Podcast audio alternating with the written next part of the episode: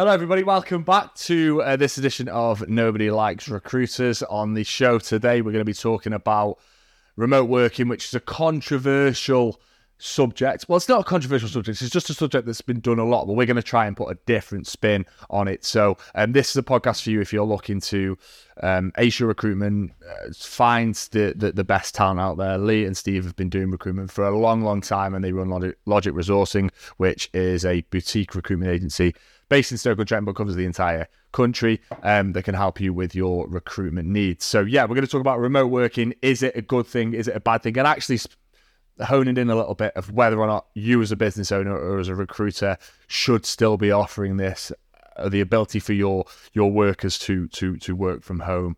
Um, so, yeah, let's let's start then with what is remote working first and foremost. Most people will know, but what do we mean by remote working? What do you think when you when you hear this term, Lee? I think remote working, first of all, I, I understand that some roles it's just not possible to do remotely. Engineering, manufacturing, Yeah. can't be done from uh, your bedroom. There you go, Adam. On site. Keep going. The guy who runs the podcast. Um, and I think remote work, it's, it's, a, it, it's something that we're all aware of. What, comes in various forms, though, doesn't Yeah. it? You get your fully remote, you get your kind of hybrid approach, or kind of tends to be kind of on site. Yeah. something that's gone from massively, you know, on the increase since COVID. I think that forced a lot of businesses' hands, didn't it? Yeah. um, with remote working. Um, it offers loads of benefits to candidates and companies. Yeah. If done done right, doesn't it? Not going into too much detail, but there's the whole flexibility thing. There's the work life balance, um, cost saves. savings Yeah. yeah. on office space um, is, is, is a kind of huge thing, and actually being able to scale your business or find talent. Yeah. Where the challenge for talent's been been an issue in a regional area, if you can open that up. So, so how many businesses now um, are you working with that are still allowing their staff to work from home? Would you say what percentage is it? I, I say it's. I mean, probably couldn't give you the percentage, but I think there's it's started to shift back to more desire for people to be more office based and and and kind of the roles that would tend to work. Yeah. I think certain sectors, techno- technology sectors, tend to be more open to remote working because I suppose they're used to kind of tools like Slack or the um, you know, the, the kind of online platforms, aren't they, where you can kind of create culture Yeah. through those. But I think for businesses that are, I suppose, more service based, people based and stuff, there's definitely a desire for them to be more more back back kind of. And and it's interesting as well because pretty much every business we work with that could went remote over COVID because Yeah. had to. Um, certain businesses, the moment the restrictions got lifted, all staff back in the office. Certain went to a hybrid form, certain fully remote. Yeah. And speaking to businesses, everyone's experience has been quite different. We've had some businesses who operate uh, call, call center sort of environments where productivity went through the roof when the staff was working Yeah. from home. We spoke to other businesses, similar businesses, that productivity tanked. And again, But I think, I think it's leveled out, hasn't it? Now, I think actually the whole productivity argument is that people can be productive at home. That's not the argument. I don't Yeah. think anymore. I think the whole argument shifted from could we do it? Could we be as efficient, as effective? Could we maintain sales levels, whatever it is? Well, Yeah. um, the reality is you can. You know, you if it's done well, you can you can do. and that, that's the key thing. If you do it well, if you embrace it, fully embrace it. Some people at the start of COVID were like, we'll do this while we have to. Let's just ride it out. Let's not really put any investment in, or let's not see it as part of a long term thing anyway.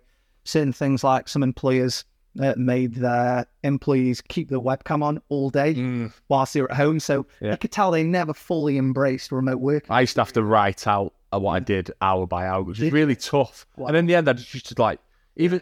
I mean, I was working, but I wasn't working like you know. It's weird. I wouldn't having to do that in an office. Like. Okay, se- I sent this email to this person. Yeah. But that may may have actually took me half an hour. But I was always like, right, if that looks like it took me half an hour to write an email, that's going to look bad. But sometimes an email does take half an hour to write. You're not necessarily messing around. Yeah. Um. So yeah. Anyway, that's that a real example. presenteeism, isn't it? You know, for some reason, somebody being uh, sitting on a physical seat in a chair in your office, sometimes that presenteeism means more than sometimes. I'll, Yes. You know, I can see him, I can see they're there, they're working. Whereas in reality, it's it's, it's bollocks. It's uh, I mean, we've always said, haven't we? Measure on output. Yeah. Doesn't really matter too much about when you do what you can do, as long as you're, you know, for us, we're keeping an eye on our guys not from a micromanagement point of view, but we know we know the guys. We make sure they're happy, don't we? At home, we, Yeah. we catch up with them, you know, once a day. They know what they want, what they want to achieve, what they're working towards, and we tend to measure them on that. So sometimes they might start work a little earlier, sometimes a little later, but we know what they've got to work towards on a on a kind of a weekly, monthly basis. Yeah.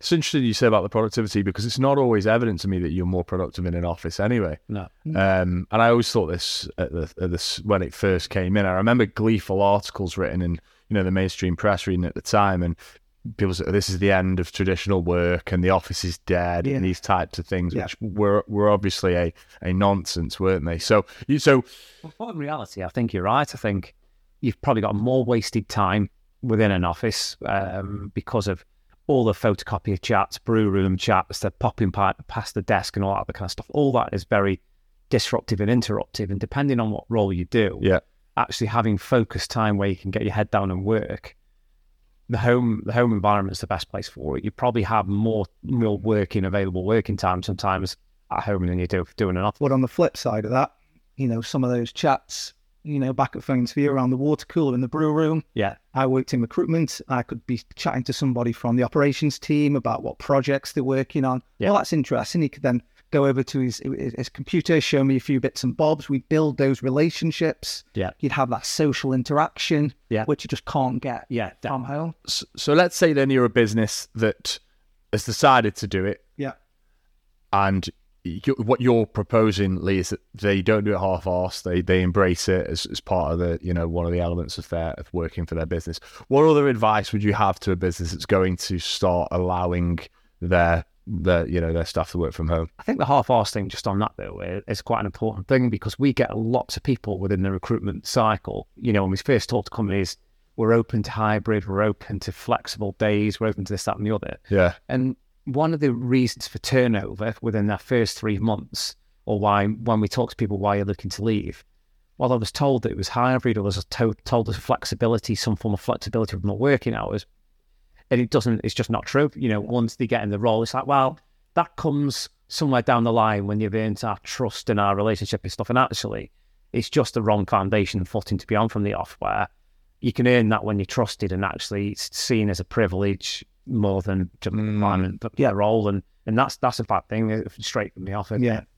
I think I think going back to your question, I think if a business is going to fully embrace it, you've got to put some thought into it before. You've Yeah. got to really understand what the job role is of that person, what their measurables are, what you're expecting their kind of outputs to be, and have a think about that before.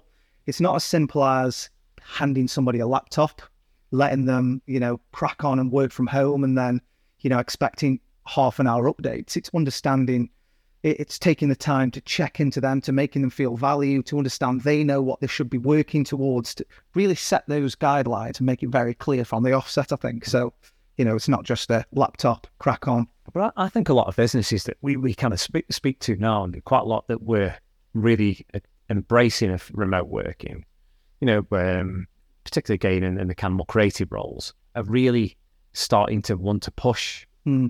More more kind of home um, work-based roles now. Um, you know, I can think think of one where they go, you just can't create that environment, that nature, that that uh, I suppose co- cohesion in a team. You know, on on teams or online, you- you just can't do it. And and and again, you know, we're starting to see, you know, candidates that have been remote and now after two years found it quite isolating and, and kind of want that that kind of interaction again. There has been a shift. Yeah.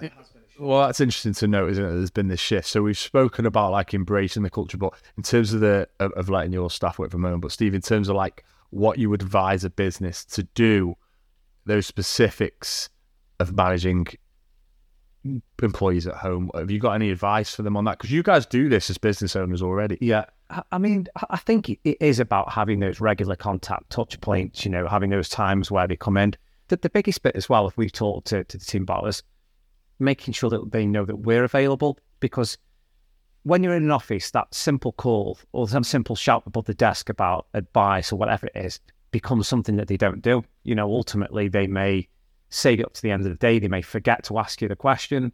So it's always making sure, I suppose, that they know as a manager that you're available to be able to kind of kind of speak to and, uh, and kind of talk. Steve and I, if we're if Steve's writing a job advert, he might shout over uh, almost every time, Lee, what, what do you think about alternative job titles for this? Or I'm saying, Steve, I have a quick read of this this advert. Sometimes you think if somebody's working from home, you don't want to bother somebody with a Zoom call because Yeah. you know it's just different, isn't it? So It is. you know, I do think I do think there's that learning element that you do lack as well. And we, um, I got a call. We were, we were recruiting a, um, a grad. Um, it, it was a grad finance role. Um, CV came in. A candidate never worked um, a day in his life.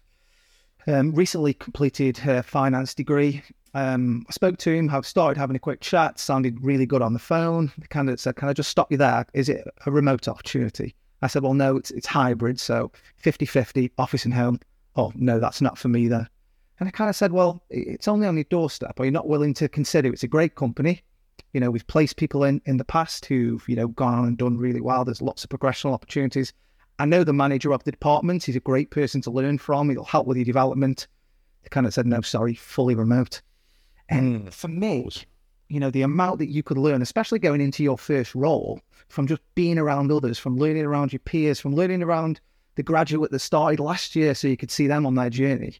I think to be so closed off to anything other than a remote opportunity is a bit short sighted. I think it says leadership skills, isn't it? I think in the end, you may have to think about programs to develop the leadership skills. Yeah, fully remote because, again, you kind of more remote people, you may be managing more on outputs, but outputs will tell them, well, you made so many calls today, closed so many sales, you've had so many customer interactions, whatever that case may be.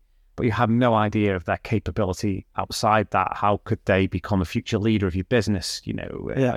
And it's those kind of softer skill stuff that actually you would have to think about better mechanisms Yeah. of assessing that and, and kind of performance down the line, isn't it? So you, you- you're dead right. And we've got companies that embrace full remote working that do it really, really well. That just almost seems quite seamless Yeah. with the remote working model, how they do it.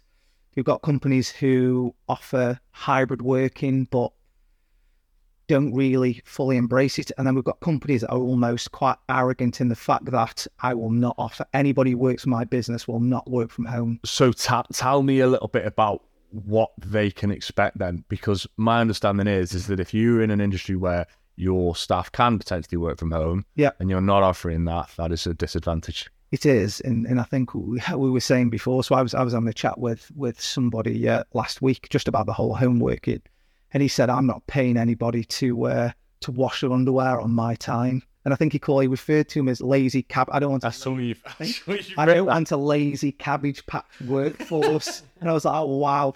Uh, so you know, anybody who works for me will be office based, and And there's no right or wrong, is the reality. I think Well, it's his prerogative. It's his. It's his company. Yeah. yeah, it's just the availability of, of talent. You know, where I think with some flexibility, you know, flexibility helps you to, I suppose, have a greater outreach at the Yeah. moment to certain people, certain circumstances. You know, quite a few people at the moment seem to be considering some part-time based work. You know, to fit around, Mm. you know, schedules of, um, you know, working working parents and things. And there's lots of different variables to it at the moment.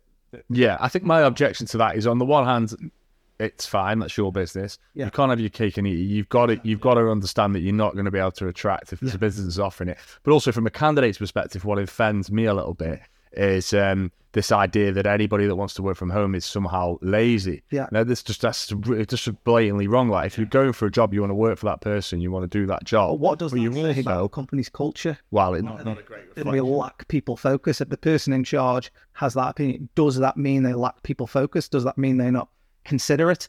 I mean, I, we aren't preachy. You know, Mm. I think anybody should be able to run their business the way they want to run the business. Yeah.